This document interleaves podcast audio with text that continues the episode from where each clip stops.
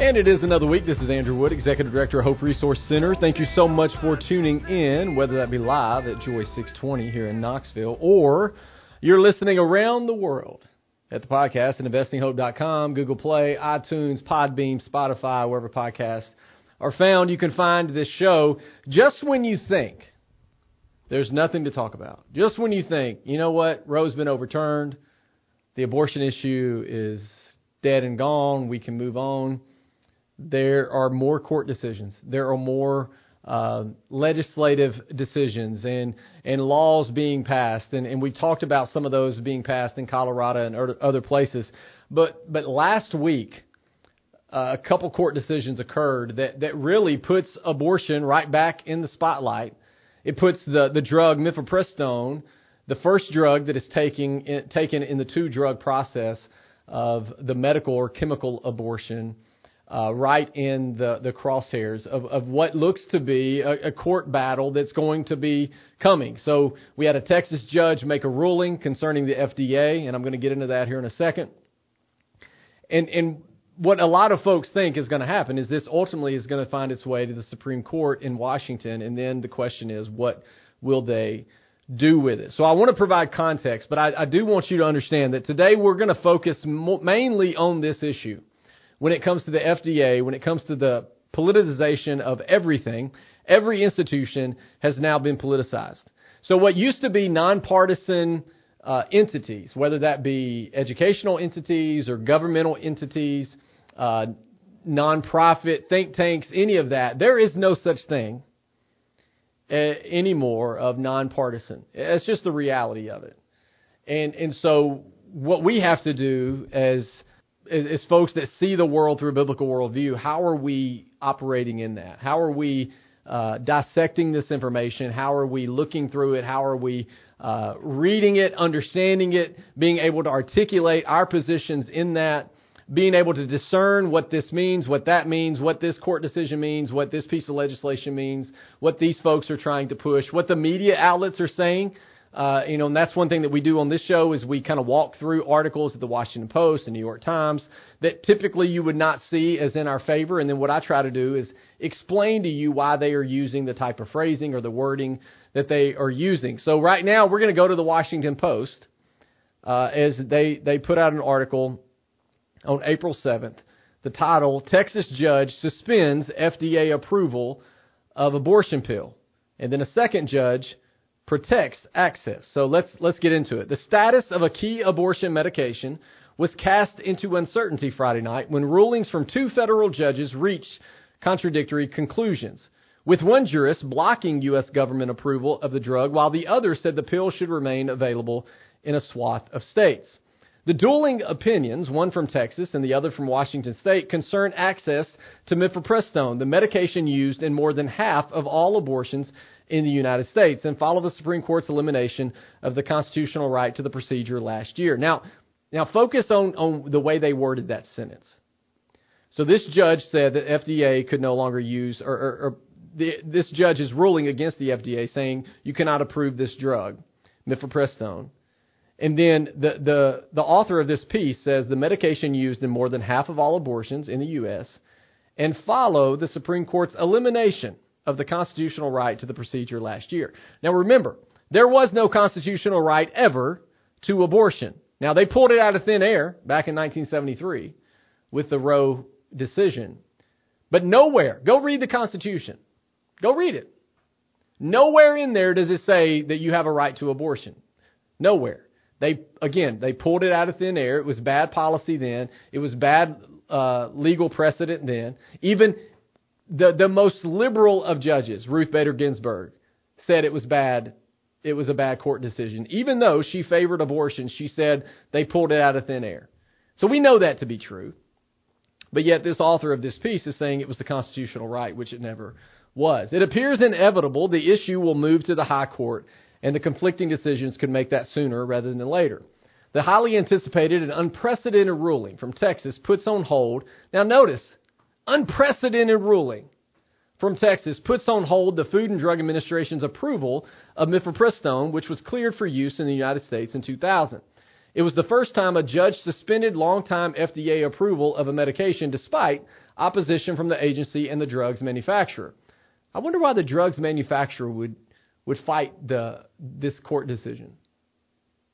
Of course they're going to fight this court decision. They manufacture the drug. They make a lot of money off this drug. Of course the FDA is going to fight this court decision. Why? Because the FDA and the current administration in Washington wants abortion on demand for any reason at any cost. We saw that with the moves that they made during the pandemic. We've seen that over the years with the increasing of the, the weeks at which you can use these drugs. The article continues The ruling will not go into effect for seven days to give the government time to appeal. U.S. District Judge Matthew Kacsmaryk, a nominee of, the pres- of President Donald Trump, with long held. L- listen to how they word this. Now, now, I want you to understand something.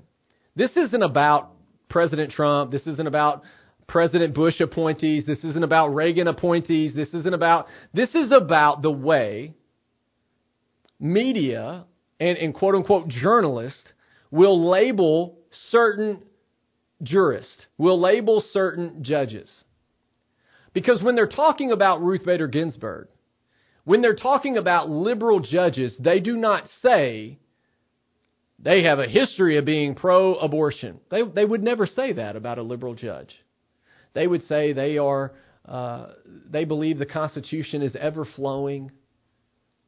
They, they believe that we need to change the Constitution for the times that we live in. But when it comes to an appointee by a, a Republican or a conservative president, this is how they framed them. A nominee of President Donald Trump with long held anti abortion views. Now think about that. They do that on purpose. And then they go further, agreed with the conservative group seeking to reverse the FDA's approval of mifepristone as safe and effective, including in states where abortion rights are protected. Now, again, I, I think it's important that, that you understand that that's why I read this article from the Washington Post. Because I don't want somebody to listen to the show and go, well, you only read conservative leaning blogs or con- conservative leaning journalists. You only read from your point of view, your side of the aisle. That's not true. This is the Washington Post. We often cite New York Times on this on this show. We, we often go to these websites and these articles because what I want you to understand is how you need to read this and how you need to discern the way they are framing this conversation and these court decisions. Again, you can go seek out the Washington Post, the New York Times, and see how they refer to liberal judges. They never call them pro abortion. They never called Ruth Bader Ginsburg pro abortion. What'd they call her? A fighter for women's rights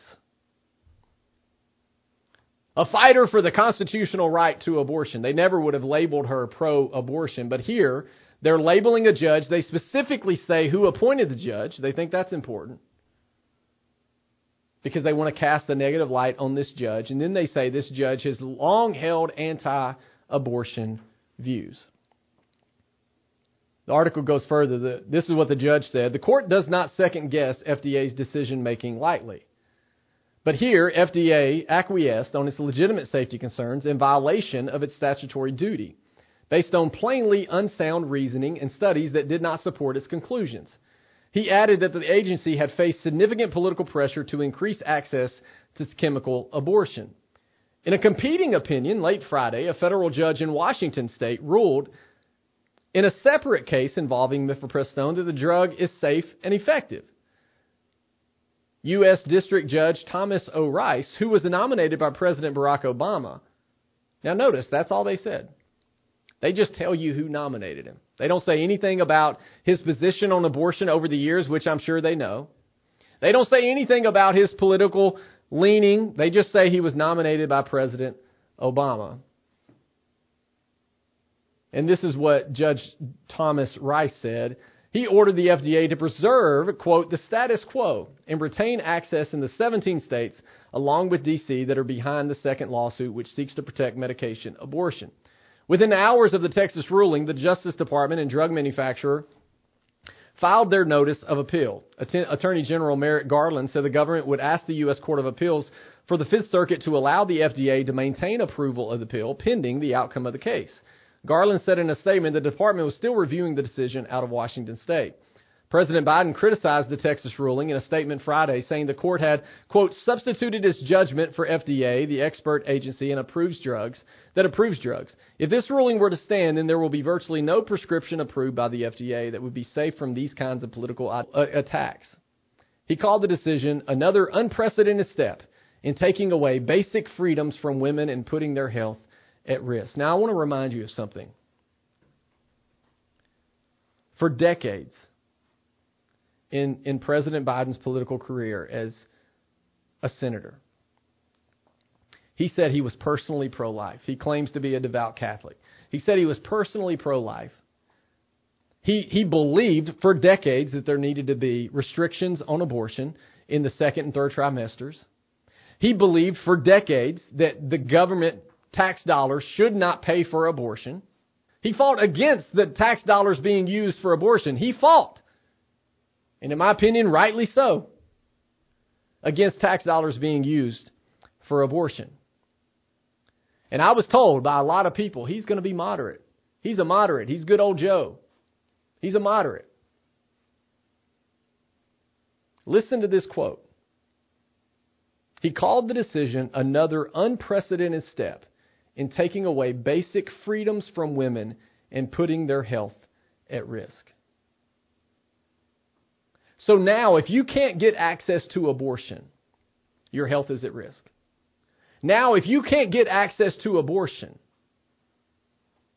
President Biden would say, your freedoms are being taken away. What about the freedoms of the baby? What about the freedoms of the little girls and little boys that are growing inside of their mothers? What about their freedoms? You see, this is why I said from, from the beginning on this show for years and years that Joe Biden is not moderate. His stance on abortion is clear. He wants to see more of it. His administration wants to see more of it. The conflicting and complicated decisions will likely put pressure on the FDA and the Biden administration to determine how to enforce the new mandates set by these rulings. The judge's decision in Texas to pause his own ruling for a week while the administration seeks review in the Fifth Circuit and the contrary ruling in Washington state means no immediate change in the status quo. But the Biden administration might not want to wait for the Fifth Circuit to act before bringing the issue to the Supreme Court. It could ask the justices to put uh, the Texas judge's decision to hold on hold while legal battles continue. The justices might then face a decision about whether to hear the case in the normal course of business, which would mean scheduling a hearing in the new term that begins in October, or it would take up the case on an emergency basis. The court has done that in some recent cases, but that could cause serious problems for a court that has one round of oral arguments left in the current term and has issued few opinions in cases already, argued in none of the biggest disputes involving election law, affirmative action, and religious and LGBTQ rights. Medication induced abortion has become increasingly contentious since the High, High Court overturned the nearly 50 year Roe v. Wade decision last June, which allows states to outlaw or sharply restrict the procedure. Abortion clinics reached Friday night emphasized that the Texas ruling would not affect their care for the next seven days. Even then, if the judge's ruling takes effect, several providers said they would not stop prescribing mifepristone until they are instructed to by the FDA. Many abortion clinics have been preparing for the Texas ruling for months. If they are forced to stop providing mifepristone, they say they will continue to provide surgical abortions and, in many cases, a different medication abortion regimen that includes only mifoprostol the second drug in the standard two step medication abortion regimen. Now, I want you to understand something. And I, have talked about this before. The way the chemical abortion works, you take the first pill, and it starves the baby. It ultimately creates a hostile environment inside the womb. It ultimately takes the life of the child. And then you take the second pill, and it causes contractions, and you empty your uterus. If you st- skip that first step, and, and, and, this is what folks are calling for. Hey, well, if you can't give mifepristone, just take the second pill, skip the first step, and just cause contractions and to deliver and empty your uterus, what, with a, with a live child? We'll talk more about that when we come back.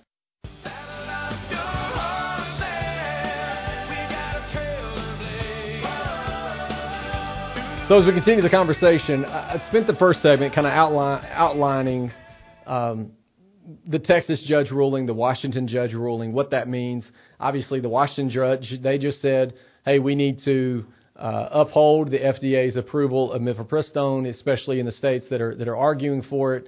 The Texas judge says we need to pause it altogether. We need to pull it off the shelves. We need to stop uh, for a number of reasons. I'll go through that here in a second of the of the actual uh, rulings. We'll walk through that uh, as best I can, piece by piece. But right now, I ended the last segment talking about uh, what happens. What, will be the motivation, or what will be the the kind of the answer to this, if in fact this ruling is upheld and mifepristone is uh, is taken off the market. Well, you've already heard some abortion providers say, "Well, that's okay. We're not even going to stop until the FDA tells us to stop." And and one could could question, even if this court ruling stands, will the FDA actually do that? Time will tell, I guess. Uh, AOC out of New York was on some talk shows this past week where she was saying that we need to ignore the court decision. Isn't that interesting? We live in interesting times that if a conservative were to say we need to ignore court decisions, they would be called uh, a lot of names and, and just they need to be taken out of office. They're terrible. They're anti democracy, uh, and that shouldn't stand. But when you have a prominent left leaning, not just left leaning, a prominent leftist in AOC going on cable news outlets and saying we need to ignore court decisions and no pushback occurs. No pushback. They're like, yeah, that's that's certainly on the table. We probably should look at that and just ignore the courts. They have gone out of their way since June 24th and the ruling in the Dobbs case that ultimately overturned Roe. They have gone out of their way to paint the courts as illegitimate. Now I'm going to be I'm going to say some hard things right now where we have folks on the right and folks on the left that go out of their way to paint courts as illegitimate when a decision doesn't go their way. That's not healthy for a democracy. It's not healthy for the institutions that are in place. Now, I would say that our institutions are not healthy, but that's a, a story for another day. But what we don't need is congressmen and congresswomen going on cable news and, and Sunday morning shows and say we need to ignore court decisions. But that is what AOC said. That is what some of these abortion doctors and abortion folks are saying is we need to ignore court decisions. We're going to forget about what that Texas judge says. We're going to do what we want to do. But I do think it's interesting that some folks are saying, well, that's fine. If we can't use mifepristone, we'll just go to the second pill. And, and here's what could happen. The fallout of the ruling could mean that mifepristone becomes unavailable in the U.S. in the near future, though the ruling is being challenged in court. Depending on how legal battles play out and how the FDA responds, the effects of this ruling may apply only in certain states or may indeed curtail mifepristone use around the country. If this happens, doctors say they will continue to offer medication abortions without mifepristone, using only mifoprostol, the second drug. Here's what to know about how that would work and how safe they are for patients who access them. Most medication abortions in the U.S. currently use both mifepristone and uh, and then the second pill because patients experience fewer side effects when the medications are combined. A regimen involving both medications is also used for miscarriages. But using the second pill alone can be used effectively for abortions and is commonly prescribed in some countries. The regimen is still incredibly safe, they say. This is what Dr. Brandy, a New Jersey family planning specialist and spokesperson for the American College of Obstetricians and Gynecologists. That's ACOG. ACOG is going to push abortion at every chance they get. They say medication abortion and miscarriage management will not go away with the loss of mifepristone, but it may look a little different. With a two drug regimen, patients first take mifepristone, which blocks the hormone progesterone, to end the pregnancy.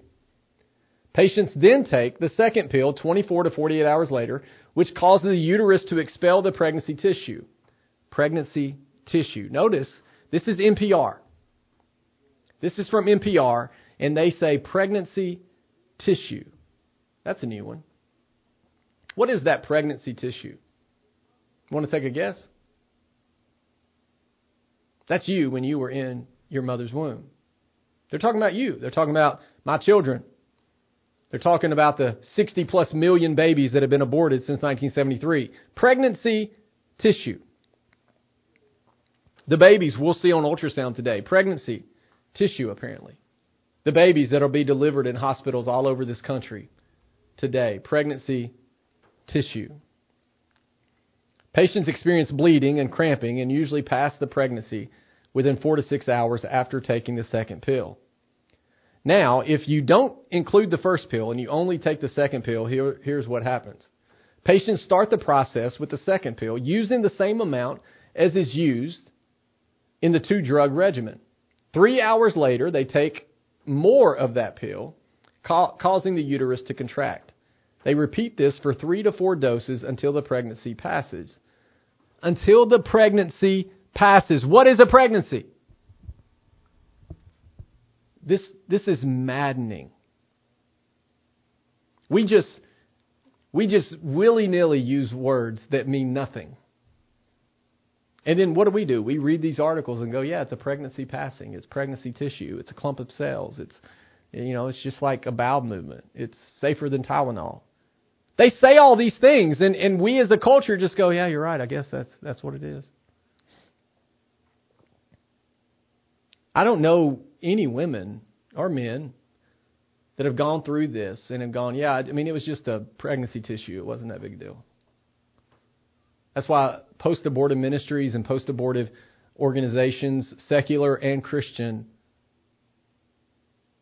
are serving thousands and thousands and thousands every year. What? Because they passed pregnancy tissue or because they lost their child in an abortion? We are not a serious society.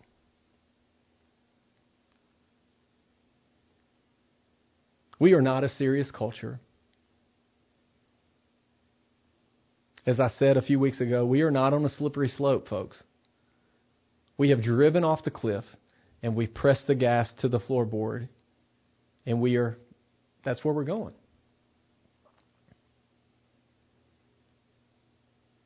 NPR then says, is this, is this version of abortion safe? There's lots of research that shows the second pill only protocol is as safe as the two medication protocol, but it does tend to cause more side effects. Even though the two drug protocol is still preferred when possible, there's ample evidence that taking the second pill alone is very effective alternative, according to the Society of Family Planning. What is the Society of Family Planning, you ask? It's an abortion research organization that I'm sure is nonpartisan and that I'm sure has no ties to the abortion industry as a whole. And I'm sure has no, no skin in the game when it comes to this issue. Of course not. Of course, they haven't been politicized. Multiple organizations like ACOG and the World Health Organizations, again, abortion organizations, they love abortion. It is the golden calf. They believe it's a woman's right. They believe it's a constitutional right. They will fight with everything they have to see that abortion becomes everything that we want. That is their goal. But they're being cited as, as just, you know, nonpartisan organizations that are just seeking out the welfare of our populace. Because they say that the one medication protocol is an acceptable choice. Patients using uh, the second pill alone, however, tend to experience more nausea, vomiting and diarrhea, and a longer duration of cramping and bleeding. That's why it's usually the second choice regimen. But it is actually faster, they say. It takes about 30 hours total since patients take the second drug at least 24 hours after the first. In the in the second drug alone regimen, the, the process usually only takes 9 to 12 hours. But patients typically experience cramping and bleeding for, for much longer. I could go on and on, but, but I want you to understand we are living in a moment and in a time where, where it's no longer quietly said. It's no longer kind of safe, legal, and rare, and no one really wants an abortion. It's no longer, no one was, was born and just always wanted an abortion. We have gone the other direction. Now, now they're in your face boldly saying, you know what, I don't care what a court says we should have access to abortion, unfettered access to abortion. And here's what my thought is. I think the FDA at some point, I think these folks at some point are going to want this on the shelves, over the counter. Put it in your medicine cabinet. The state of Washington, listen to this. The state of Washington, as they understood the Texas ruling was coming, bought 30,000 doses of mifepristone. Why? Because they think abortion is that important to their people. Let that sit in for a moment. We'll be back. Good morning, mercy. You call me worthy. Feels like the sun shining on So as we continue, I now want to look at kind of in depth the court decisions. But, but before we do that, we need to look at kind of the FDA's process and their approval of mifepristone for so long. Uh, and so let's let's go there. Mifepristone is a synthetic steroid that is given in combination with mifoprostol and can induce abortion. Now, uh, obviously, the court decisions we, we recently talked about happened on Friday, and and so let's go into what mifepristone, kind of the, the history of this drug. Mifepristone received FDA's accelerated approval in 2000 for the medical termination of intrauterine pregnancy through 49 days pregnancy. The drug was supported by data from three uncontrolled studies, two French trials, and one U.S. study, where consecutive women took the drug. 92% of 800 plus U.S. women had complete abortion. And per FDA package label, there were 65 women, 7.9, who received surgical interventions. So 7.9% of that group had to receive surgical interventions. 13, 1.6%, were medically indicated interventions during the study period, mostly for excessive bleeding. 5, or 0.6%, interventions occurred at the patient's request. 39 women, 4.7, had incomplete abortions at the end of the study, and 8, 1%, had ongoing pregnancies at the end of the study protocol. Soon thereafter, FDA added mifepristone to REMS and required three office visits, one before, uh, one to give the medicine, and one after to get the drug. In 2016, the FDA, now I just want to point out, they called it medicine. It is not medicine, folks. We, we should not be calling this medicine. Medicine is designed to help you, to make you feel better. Medicine should not be designed to end the life. This is designed to end the life of a human. In 2016, the FDA increased the time where it could be given from seven weeks to 10 weeks, or 49 days to 70 days, eliminated the requirement to report non lethal safety events, permitted non doctors to prescribe the product, allowed a second dose of the medicine, allowed the drug to be given outside the office, allowed for sooner uh, of taking the second pill administration afterwards, reduced the required office visits from three to one. In 2019, the FDA modified the REMS requirements. In 2021, the FDA allowed mail order pharmacies to dispense the medicine by mail. The plaintiff has a list of concerns of all points of this regulatory history. Now, what are the regulatory issues at stake in this case? The plaintiff argues that the FDA's 2000 approval violates accelerated approval. The language of accelerated approval states that a drug must have been studied for its safety and effectiveness in treating serious or life threatening illnesses. And it must also provide a meaningful therapeutic benefit to patients over existing treatments. Now, the FDA concedes that pregnancy itself is not a serious illness, but points out that unwanted pregnancy can cause depression, and depression is a serious or life threatening illness. The Texas judge notes that by this logic, nearly anything can be a serious or life threatening illness if it causes depression. Yeah, that is true. So, so the FDA is saying because a pregnancy may make you depressed, you should be able to abort your child. So they're saying that a pregnancy in and of itself is not a serious illness, but depression is. And maybe depression was caused because you're pregnant, so therefore you need to not be pregnant. That is their argument. And the judge, in this case, rightly so, said that's nonsensical because if we go down that line of thinking, where do you stop it? You should accelerate and approve everything that comes onto the market if it may or may not make you depressed. The Texas judge argues that the condition must be in and of itself life threatening, and the life threatening condition cannot be downstream consequence of it. Of course, some pregnancies can be dangerous for the mother, and this would clearly be life threatening, but restricting to those scenarios would limit prescribing, and we, can always, we cannot always tell by week 10 which pregnancy will be life threatening. Again, they're, they're hedging their bets. Well, we don't know. It could be dangerous. It could be a dangerous pregnancy. You know? Who knows? In 20 weeks, it may be bad, so let's get rid of it now. This is the FDA's argument. And then, and then you have to question, you know, there's some folks saying, well, should the judge ever question the FDA? I mean, what if what if the FDA makes some crazy recommendations? I mean, to say that we should never question the FDA is seems to be uh, a bit of a stretch. But but folks, this is where we are in a post Roe U.S. We're going to see court decisions like this. But but earlier I said we are not a serious country. We are not a serious culture. What do I mean by that? Here's what I mean. Look around at everything that's going on.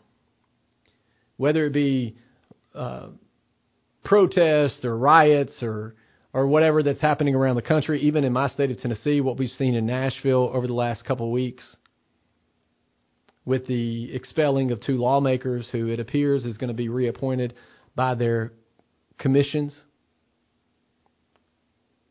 And you know there there are folks that are saying democracy is dying in the state of Tennessee because of this or that decision.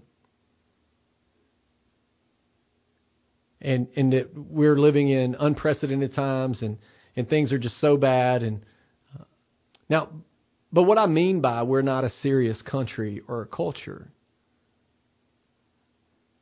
is we're being sold a bill of goods from quote unquote journalists, from Washington, from courts, from lobbyists, from quote unquote nonpartisan think tanks and nonpartisan organizations and entities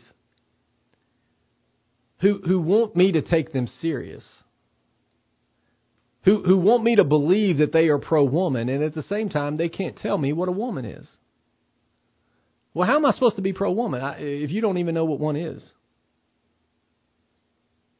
They want me to take their word for it and take them serious when they say things like, if you just take this pill, you'll pass your pregnancy.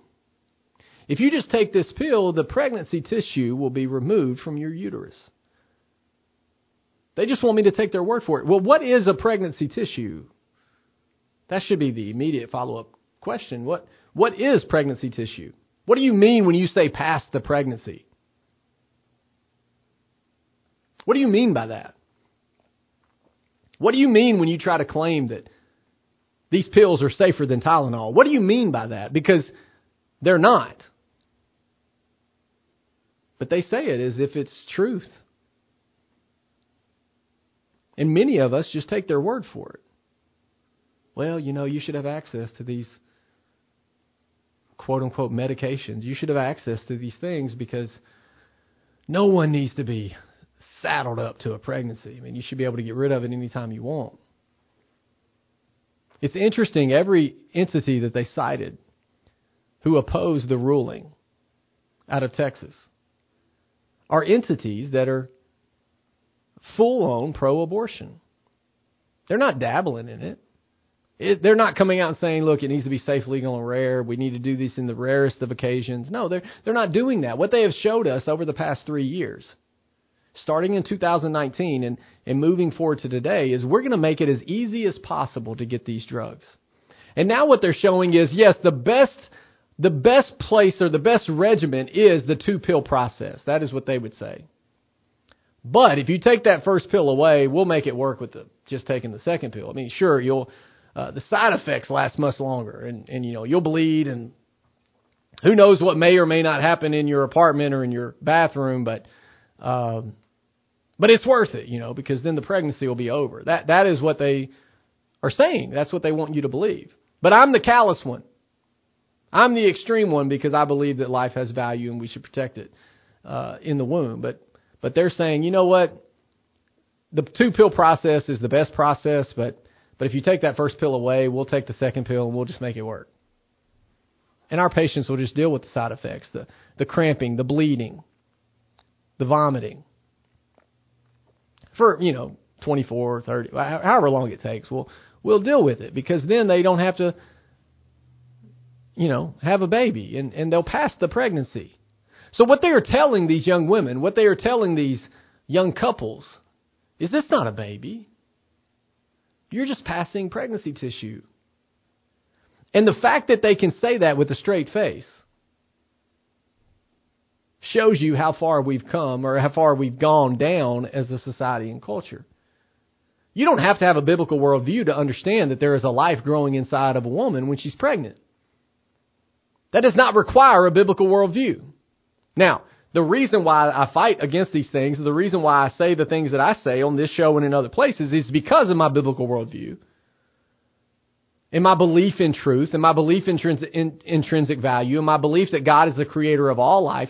That is the reason why I do these things. But you do not have to have a biblical worldview to think or to understand that there is a life growing inside of a mom. And I know that because secular people that are all for abortion still go to gender reveal parties. Secular folks that are all for abortion still go to baby showers. When you go to said baby shower, you're not saying, hey, how's the pregnancy tissue doing? When you go to the gender reveal party, you're not asking, hey, how's that pregnancy tissue? Is it a boy or a girl? No, you're not saying that.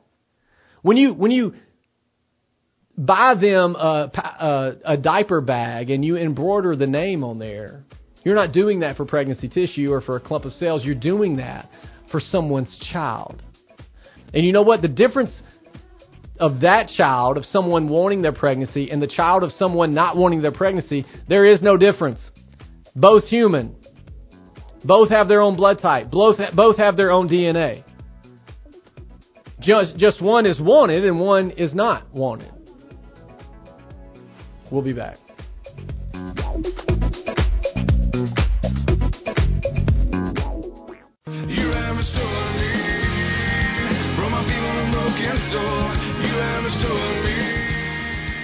So as we continue the conversation, look, I'll, I'll add a lot of these, um, the the articles that I cited. I'll put in the show notes at the podcast if you want to read more into what what's being said, and I'll even add some extra ones that I just didn't have time to cover today.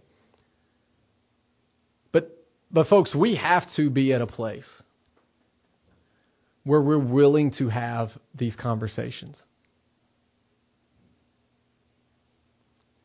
We, we should not just take the word of the abortion industry and of abortion giants that, that abortion is safe.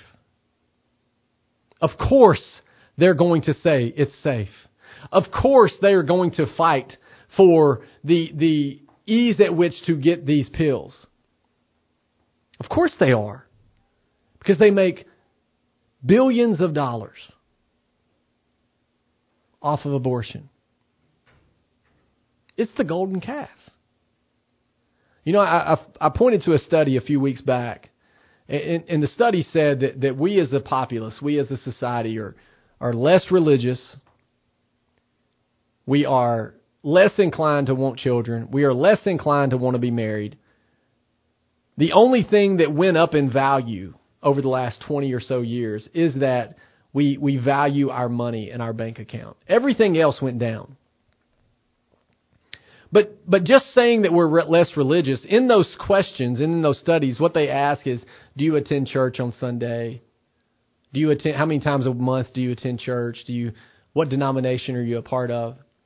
But just because someone answers that and says, I don't attend, I don't attend church or, you know, I'm an atheist or I'm a secular person or I don't believe in God or, you know, fill in the blank where they land.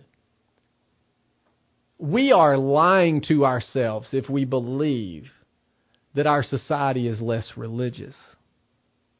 Now, what do I mean by that? We are replacing what has been traditionally viewed as religion uh, in terms of evangelicalism and what we believe about God and, and He is the Creator, what we believe about Jesus, that He was fully human, fully God, lived 33 and a third years, died on the cross for our sins, rose from the dead. So what we just celebrated with Easter on the third day, and the tomb is empty, and our salvation has been paid for.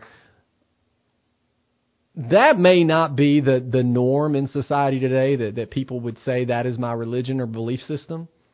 But if you're paying attention to what's happening in our culture, if you're paying attention to what's happening around our country, people are very religious. Very religious. But, but instead of worshiping the God of the universe, what, what's happening? They are worshiping the God of self. We are replacing the God of the universe with God of self. We are now our own idols. Maybe our job is the idol. Maybe our bank account is the idol. Our gender is the idol. Our pronouns are the idol. Our sexuality is the idol. Abortion is the idol. When you have folks going on TV and saying, ignore that court decision, take your pills, in the life of your child, Folks, that's demonic. That's idolatry stuff. This is not don't don't believe the lie that folks are getting less religious. They may not be attending church on Sundays, but I can assure you they are religious. And let me step on some of your toes for a second and mine as well. Some of us have replaced our God and our religion with politics and politicians so now our hope is found in a king. Our hope is found in a president. Our hope is found in a court. Our hope is found in a congressman.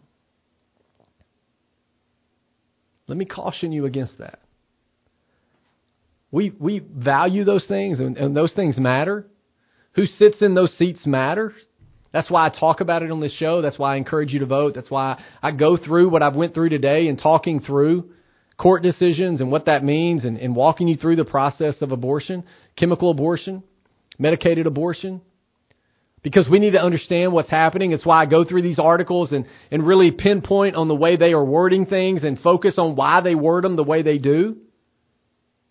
Because those things matter. But I need you to hear this. We are not playing out dualism here. It is not God and the devil in a boxing match and we don't know who's going to win. We were told in Genesis that, that God was going to send the one to stomp on the head of the serpent. The victory is won. Do you understand that?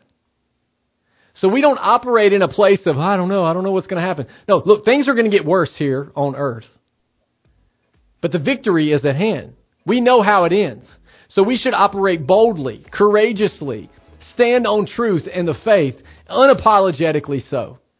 Pointing people to the truth while showing them grace and compassion that Jesus showed at the cross. But folks, we have to, we do not have any good news if we don't recognize the bad and our sinful nature.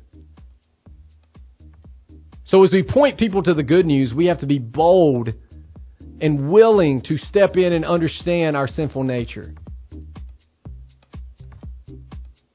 So we may have an unserious culture and an unserious U.S., but, but let me tell you this it, we better not have an unserious church.